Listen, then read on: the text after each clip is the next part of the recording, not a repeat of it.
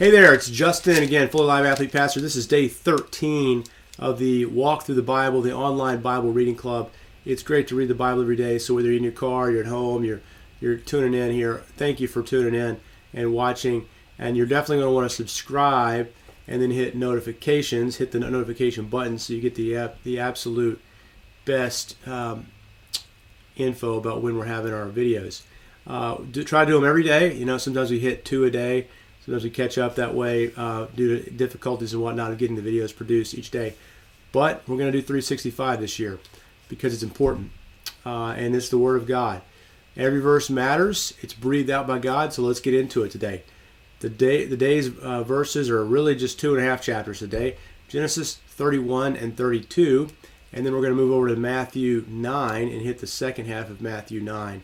All right, so in Genesis 31, really want to hit on this uh, story in Genesis 31, though I've always really reviewed 32 in this uh, daily Bible reading and really look at that in detail. But I want to go with 31 today. And 31, look at look at the text. It's it's really Jacob is fed up with his uh, father-in-law uh, for good reason. He's been working there for 20 years in exile uh, in Haran. Uh, Padam Haram, Haran is the place, and um, Paddan Aram, and Jacob uh, decides he's going to leave, and that's going to be a controversial decision because uh, his uh, his father-in-law uh, Laban uh, is a scoundrel and is going to rely upon Jacob's work. And uh, throughout the last few years, Jacob's been increasing in wealth, and Laban's been going down.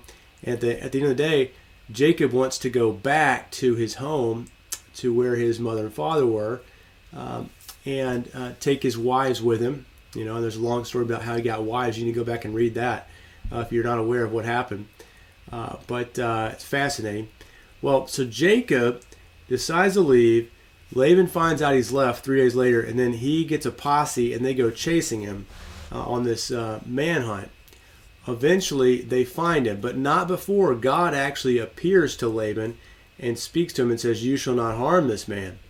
Well, Jacob makes sort of a rash uh, vow here and says, Well, if you find anything that's not mine that I've stolen or whatever, uh, then you can harm me. Well, uh, so in the, in the midst of that, God protects him because you know what?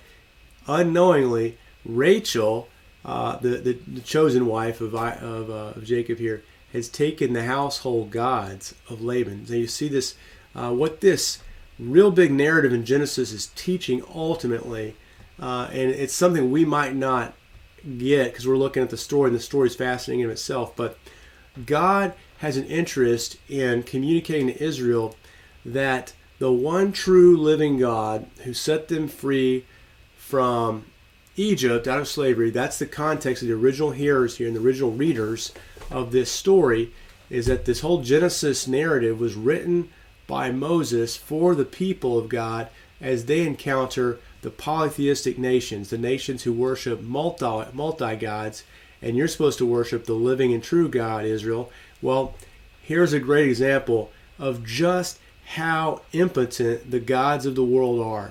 Like so Rachel steals the household gods, first of all, which is how can you steal a god? Well, she's stolen the gods, right? The multi gods, and she has hid them in her tent.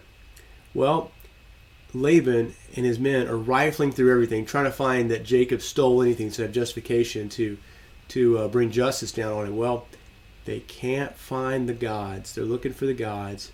Where are the gods? well, Rachel's sitting on them.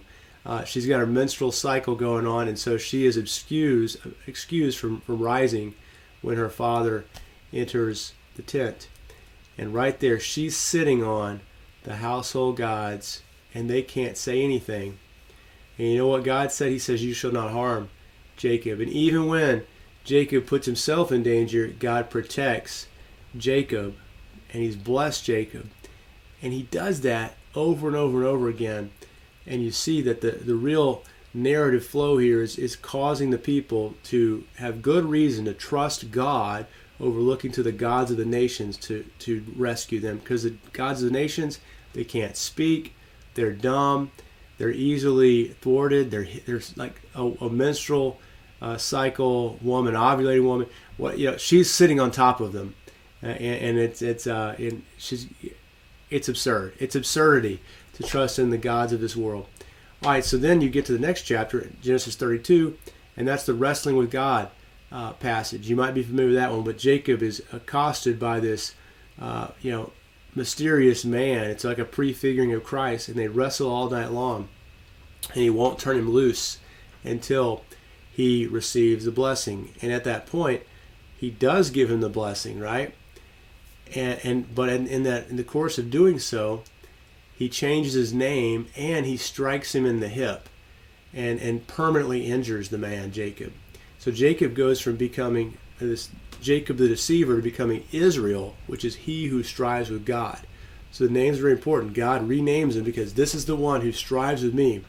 I'm not I'm not going to mess with all those other gods. I am going to cling tightly to God who will deliver me.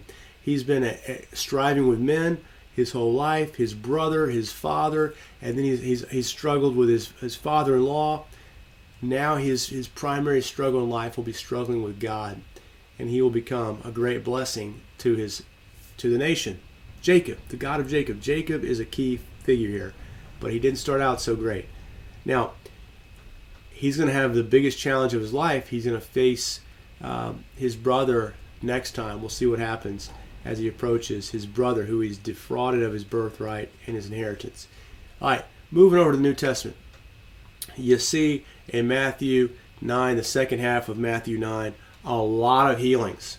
And, and look at this God has a plan for every single amount of suffering or brokenness or injury in our life. It's going to be renewed. You see that people in these in this text cannot see, uh, they cannot uh, hear. Well, it's a, you've got people who can't see, two blind men. You got someone who can't speak, and you've got uh, someone who's dead. And so, like you think about spiritual deadness, people who are dead, people can't see Jesus, they can't hear Jesus. And what he's saying is that someday there's going to be a day in which our bodies, our souls, we're going to see clearly, we're going to believe clearly. We're going to do clearly God's will. Uh, though now is a struggle for us, there's going to be a day in which all of God's glory will be our desire. We'll see it, we'll hear it, we'll speak it, we'll do it. And what does that look like? It looks like what God's going to do is going to pour out the Spirit. And, and the, the laborers are going to go out into the fields and reap a harvest. That's the church. And that's what you see how the, how the verses close is the harvest is plentiful, but the workers are few. Pray for, therefore, earnestly for the Lord of the harvest to send out laborers into his harvest. And that's us. Pray today that God would send out heart laborers, that we might be some of those laborers, to make known the gospel of the kingdom of God in Jesus Christ. He may put our hip out of joint, but it's going to be healed. Uh, it's all part of his plan, and he's going to overturn every broken thing and bring us into the kingdom. This is the good news. All right. I hope that's helpful to you guys. Tune in the next time for day 14 of reading through the Bible online together. Again, hit the subscribe button. If you're already subscribed, make sure you hit the notifications button so you get the uh, latest uh, on when we're releasing the videos. They're kind of sporadic, they're all over the place, uh, but uh, you'll get the notifications if you hit that. Like it, comment, do all your things. God bless you.